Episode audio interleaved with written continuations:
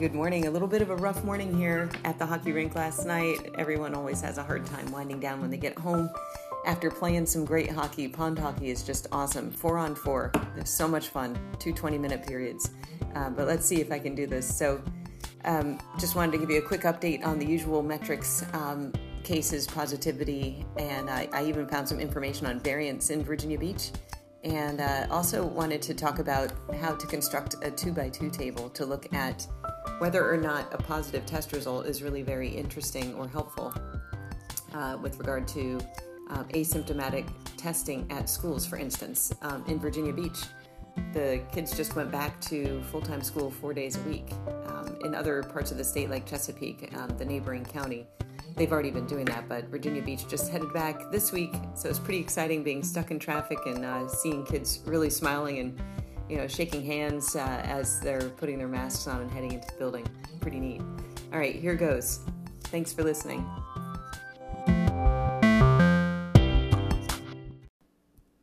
First off is cases and positivity. So, what I do each week is take a look at the Health and Human Services Community Profile Report, um, which gives me a bird's eye view of the entire country, and then I dig down into the Virginia Beach um, Department of Health, well, Virginia Department of Health, and then I look at Virginia Beach specifically just to kind of see where we are. So I try to drill down from the US to the state to the local area. So um, Virginia is still trending down as far as um, positivity and uh, also cases, 100,000 um, population based estimates is what I typically refer to. So if you remember from last episode, it's the seven day number of cases per 100,000 population that I find useful. Uh, because it controls for the number of people in an area. If you have more people densely packed into, into an area, you're going to expect more cases for a lot of reasons. So it's just easier to control for that um, difference in the denominator. Okay, so Virginia is actually still an orange state. Um, the way that Health and Human Services report breaks it down is red states, orange states, yellow. And I don't even look past that because there's like three states who are not yellow. Um, so most of them are actually in the red or the orange still, which means uh, for orange, it's substantial transmission. And uh, that means 50 to 100 cases per 100,000 seven days. Okay, so 50 to 100 is where we are now. So that's great. We used to be in the red, which was over 100. Um, we are currently at 92. Um, Virginia Beach, remember I drill down into the Virginia Department of Health statistics, and you can get weekly cases for Virginia Beach City.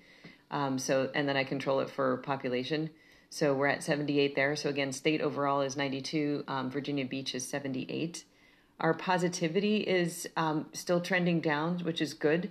Uh, we are at 5.3 for the state, and so that's of all of the tests done, 5.3% are positive. Virginia Beach is 8.4, so a little bit higher. Um, so that puts us squarely still in the um, substantial transmission category, and that's useful with regard to schools. The CDC has different guidelines for the schools regarding testing um, and offering testing based on what the local transmission is. So here again in Virginia Beach, it looks to be about 8.4. Um, just for comparison, Virginia Beach is actually second in the state as far as number of cases. Um, we are at, again, 78 per 100,000.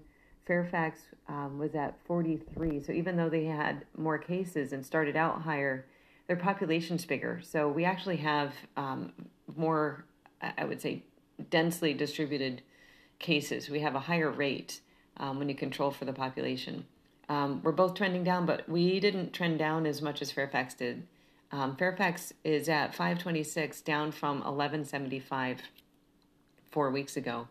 We are at 399, um, and we were at 454 um, four weeks ago. So Fairfax came down a lot. They're at about a quarter of what they they were before, and we only came down um, you know, just a little bit, three ninety nine to four fifty four. It's almost not really worth mentioning. I can only imagine that has to do with a, a pretty transient population, maybe, um, you know, some additional exposure with uh, the military being here. Although those cases, I don't believe are being reported through the Virginia Beach um, Department of Health. I believe that they are going through their own reporting silos. Maybe they're aggregated um, at the national level in the Health and Human Services report and stuck into Virginia, the state overall.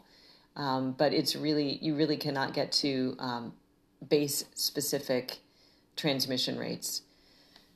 So I don't think that we can actually blame um, Virginia Beach transmission on the military. To be honest with you, I don't believe that the data flows that way. Um, some time ago, the military did not want disaggregated um, transmission statistics by base um, for obvious reasons. Okay, so things are all trending in the right direction, but we are still in a substantial transmission state, okay?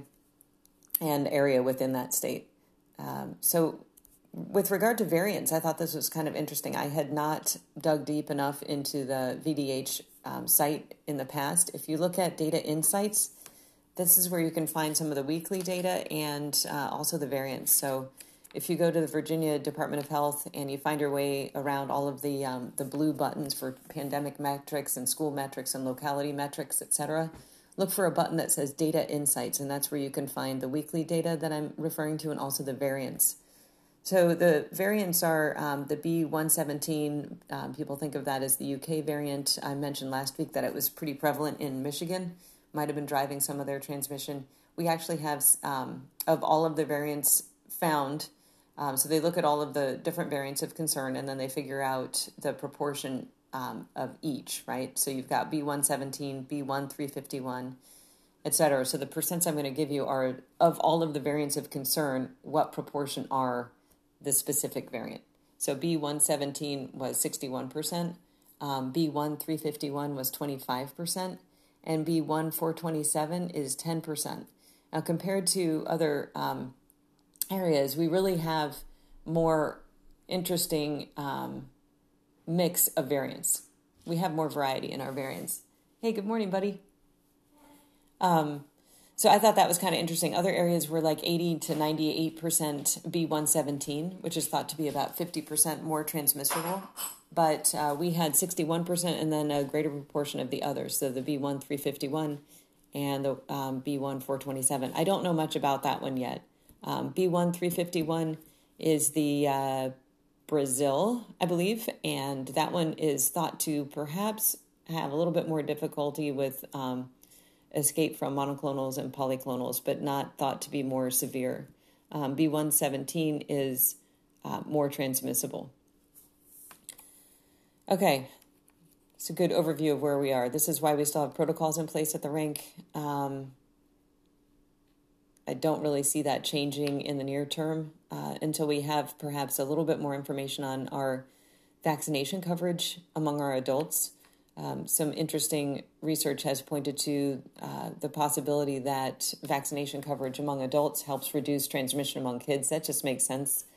Um, adults are more likely to be symptomatic, more likely to um, aerosolize uh, because they're just bigger. Um, lungs are bigger. If you just watch adults and kids, you can see that that makes some sense. Uh, if you see them out on the ice, you can actually see the breath coming out. So, uh, for every let's see, for every twenty percent increase in vaccination coverage among adults, um, fifty um, percent drop in transmission among kids. I believe that was a study out of Israel where there is substantial coverage uh, worldwide. Um, they're leading the the rest of the nations as far as their coverage 62% at least one dose. So, if we get more of our adults vaccinated, um, we may have a little bit more confidence that transmission is going to be reduced among the kids. This week, kids are going back to school, um, as I mentioned, full time, so there's going to be a bit more exposure potentially among the kids, um, more mixing um, potentially at school, although they're masked, they should have some windows open. I think the AC is on, so I think they're not actually opening the windows, but um, air handling should be pretty good. If anybody's really interested in air handling calculations, um, let me know. Maybe we can talk about that with the next uh, episode. But there are calculators you can use on the web if you have your um, metrics from your air handler in your room. We can figure out what your um, air changes per hour, your ACH is, and uh, six six and higher is very good. So we can dig into that next time. All right. I also wanted to talk about CDC guidance regarding asymptomatic testing. Um, there's a lot of discussion about kids going back to school. Let's get schools reopened. Um, I tried to find what proportion of schools are actually open for full time learning. It looks like maybe 47% to 57% or so in the US are open for the option of full time uh, in person learning.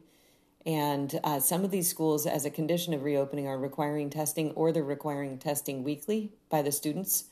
Um, CDC guidance uh, regarding testing actually is pretty clear. Asymptomatic testing is not terribly useful, and uh, they don't actually recommend it unless the prevalence is high enough to justify um, the trade off between getting false positives and actually finding cases um, to prevent onward transmission. So I'm going to talk about that here in just a second, but the rule of thumb CDC has put out regarding using um, screening test is positivity over 5% or more than 20 cases per 100,000 over 14 days.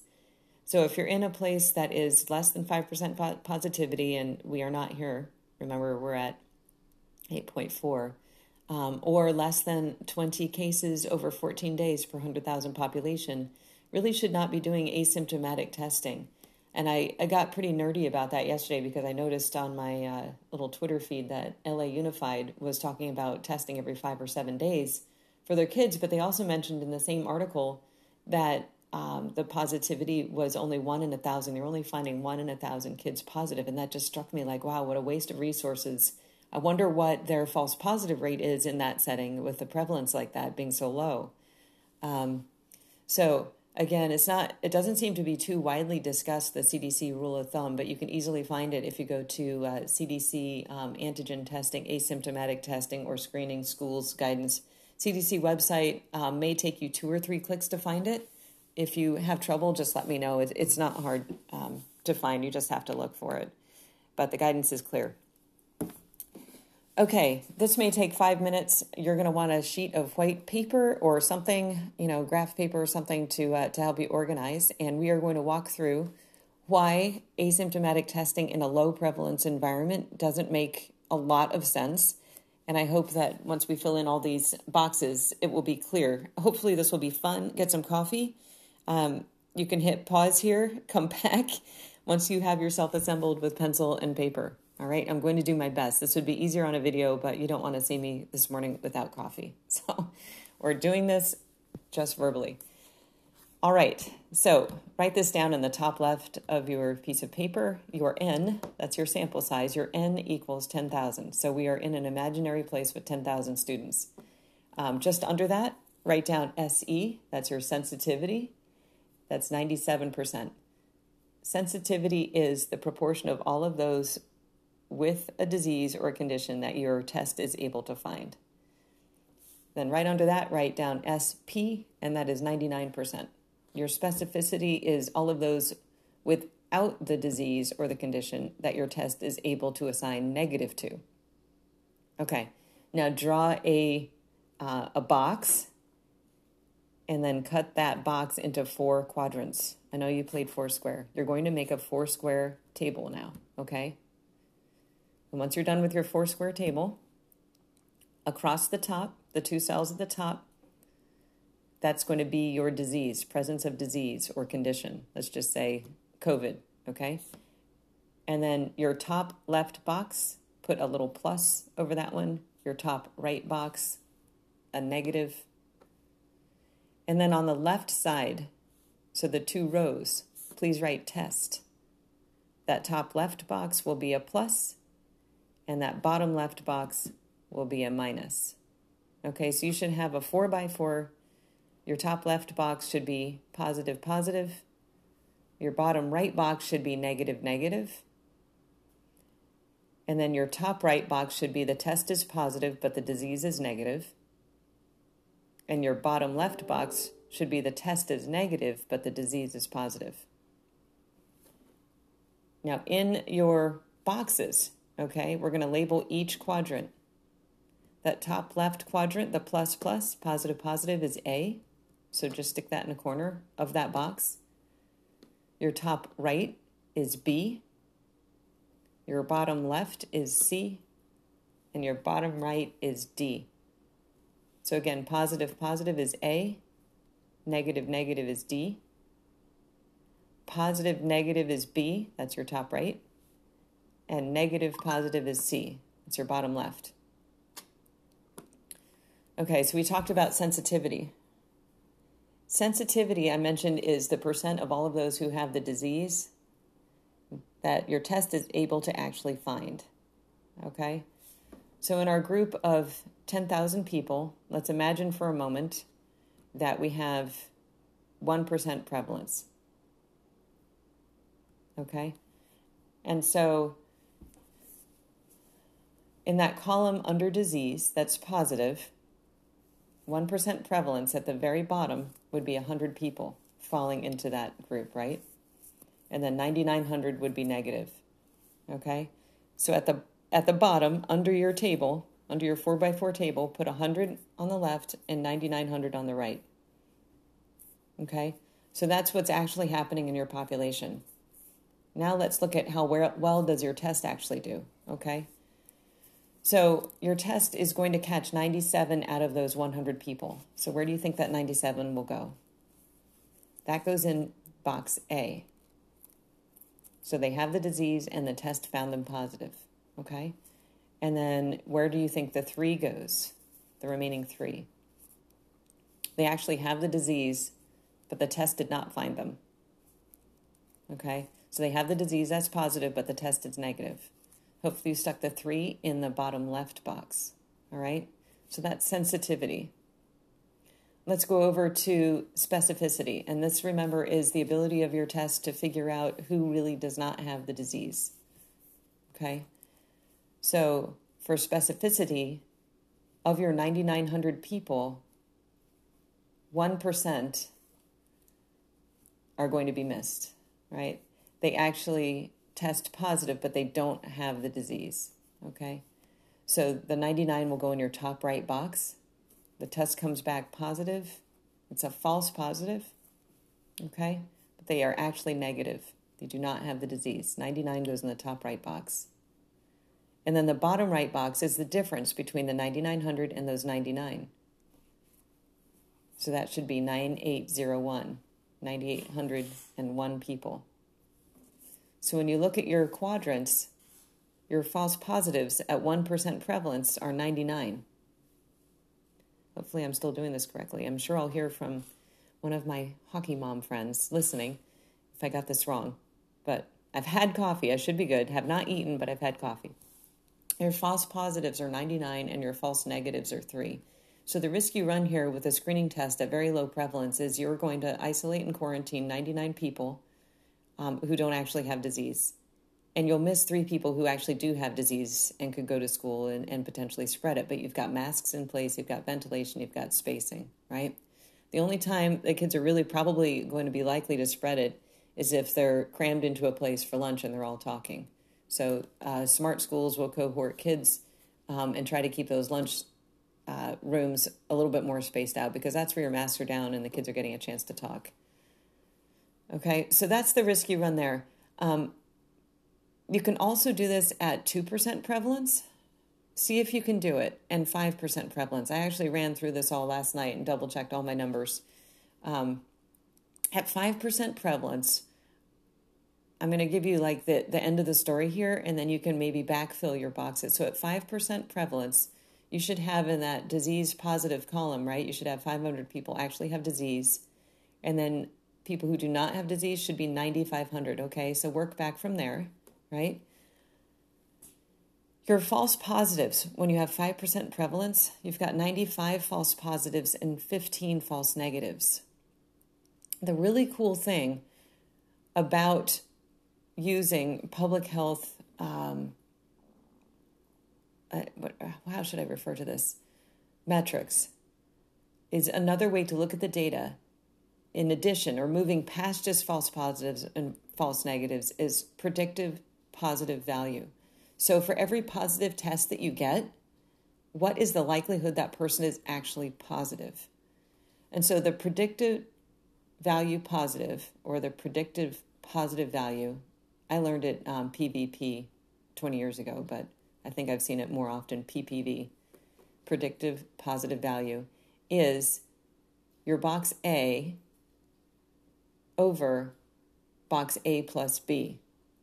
So the true positives out of all of the positives that your test finds, okay? So this is a different way of looking at it. And when we move from prevalence of 1% to prevalence of 5%, your predictive positive value actually almost doubles. Okay?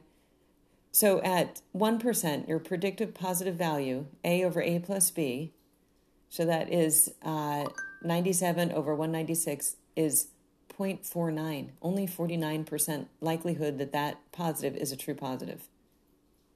Isn't this fascinating? Um, so 97% sensitivity, but really predictive positive value is only 49%. Um, I ran the numbers for 2% prevalence as well. You're probably curious what happens. It's 66%. But by 5% prevalence, you get 84%.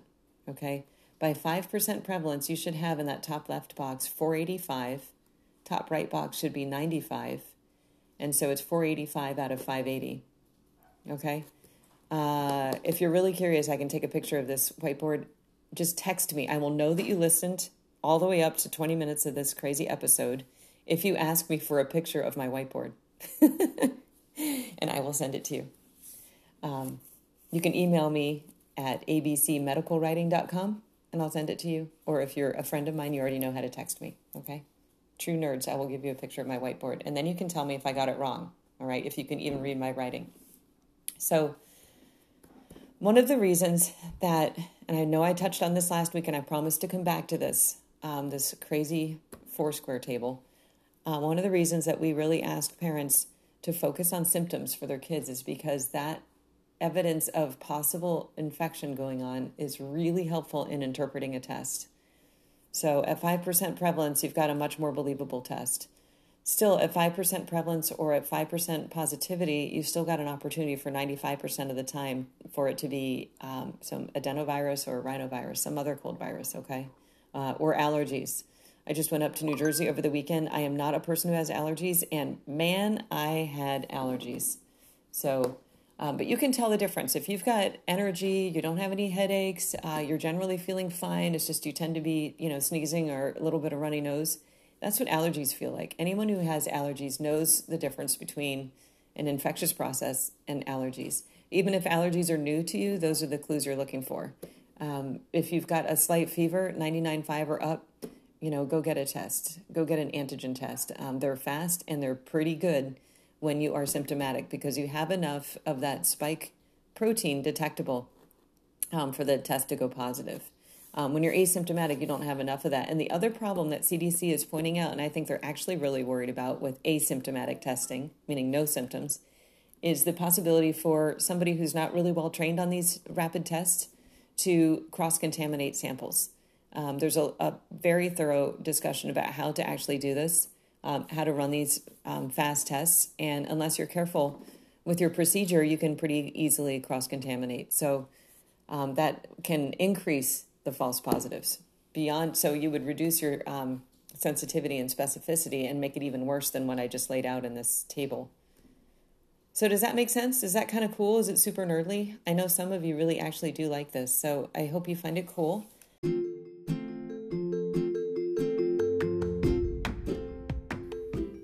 Hey, thank you so much for taking a listen to this episode where we dug deep on sensitivity and specificity and looked at our hypothetical group of 10,000 people. Your takeaways from this are um, in a low prevalence environment, so 5% or less, and uh, a low number of cases. We're, we're, we're not there yet here in Virginia Beach.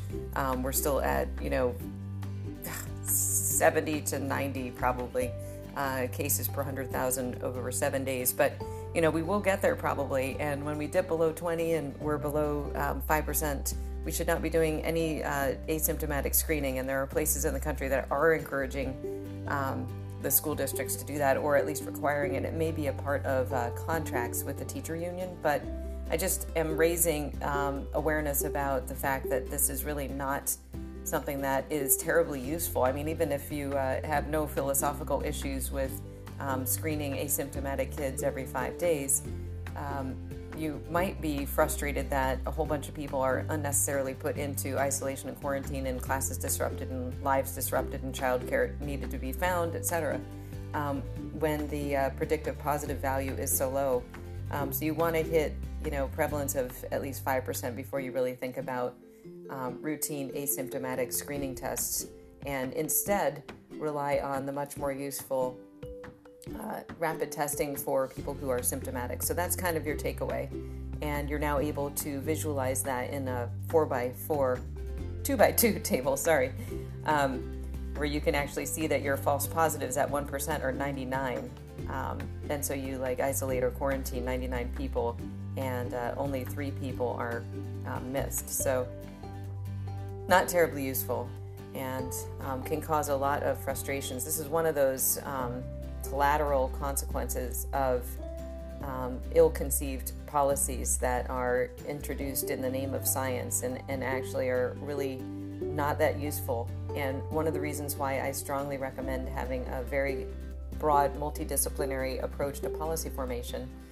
And that's not just me recommending that. I mean, this is this is old old news, and it's uh, the way public health can and always should operate. But I think that for many many months now, we've been acting out of instead of out of uh, reason and discourse. Um, and I'm not alone in thinking that. So I'm going to close with a recommendation that you take a listen to if you have time or can make the time to a podcast I really value because of um, the ability to dig into these issues and listen to people with a variety of perspectives um, that are not the conventional fare that you're seeing and hearing. So please go check out Plenary Session, P L E N A R Y session. And uh, in particular, if you want to get started with an episode I think you might like on the topic of vaccine distribution, please go look for 3.55. It's a conversation with a philosopher, Matthew Noah Smith. So um, I mentioned this before. Um, I curate my Twitter feed to be extremely useful and collegial group of people um, by listening to people first and then choosing to follow them. So um, Matthew Smith is one. Um, Vinay Prasad, the host of Plenary Session, is another. And through them, uh, through Vinay and his guests, um, I've found a wonderful group of people who are challenging assumptions, using data, having conversations like this, and um, I just I think it's perhaps a way to um, highlight people whose voices are not um, given enough airtime, in my opinion. Things are getting better. I'm seeing these people published more. I'm seeing them make the rounds, but you know, for a year from from last year March through January, February, it was very difficult to have a um, somewhat divergent opinion. And these um, these folks, in my opinion, were very brave uh, to begin to speak up in a public way because I was not able to. Um, so I will leave it there. We can discuss that some other time. What the risks are of having, uh, you know, a, a, somewhat skeptical and uh, demanding um, critique of public policy. But I, I think it's terribly important.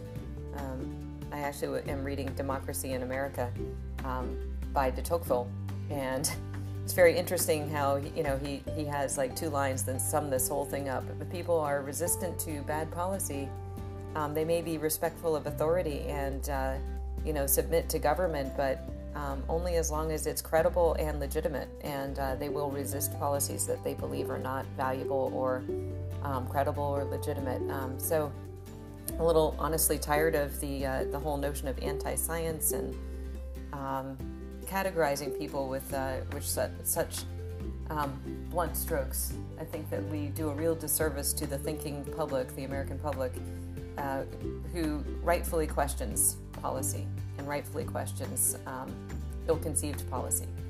So let's not paint ourselves into corners, um, policymakers. Let's think broadly. Let's um, bring a lot of voices to the table. Uh, let's actually do these terribly painful two by two tables and think about how many people we isolate and quarantine um, in the name of science and uh, think about better ways to do it, such as the, the very simple matter of um, looking for symptoms. So I will close with that. Um, hope that's not too much of a downer, but the, the, the main message here is there are ways to create sound policy, but it takes work, and yeah, it is a little bit painful, but it can be fun when you understand things, it's not that frightening. When you understand how to construct a table like this or to interpret, um, you know, recommendations from the CDC that are buried, you know, three pages deep on the site, it's not too hard to create good policies for your organization. And I actually think it's really, really fun. And um, the process of including many voices around the table will be difficult, but it invariably makes whatever it is that you come up with much more acceptable to the larger group of people that you're trying to help manage and sustainable because you will have thought through all of the pushback in advance. So, again, grateful for the opportunity to su- provide some support to the hockey team here and really enjoying thinking almost daily about our policies and um, how they square with the data and, um, dare I say, with the science. Um, because science is not bad, policy is bad. And bad policy in the name of science really makes science look bad. So, onward ho. Have a wonderful day, and I will see you at the rink.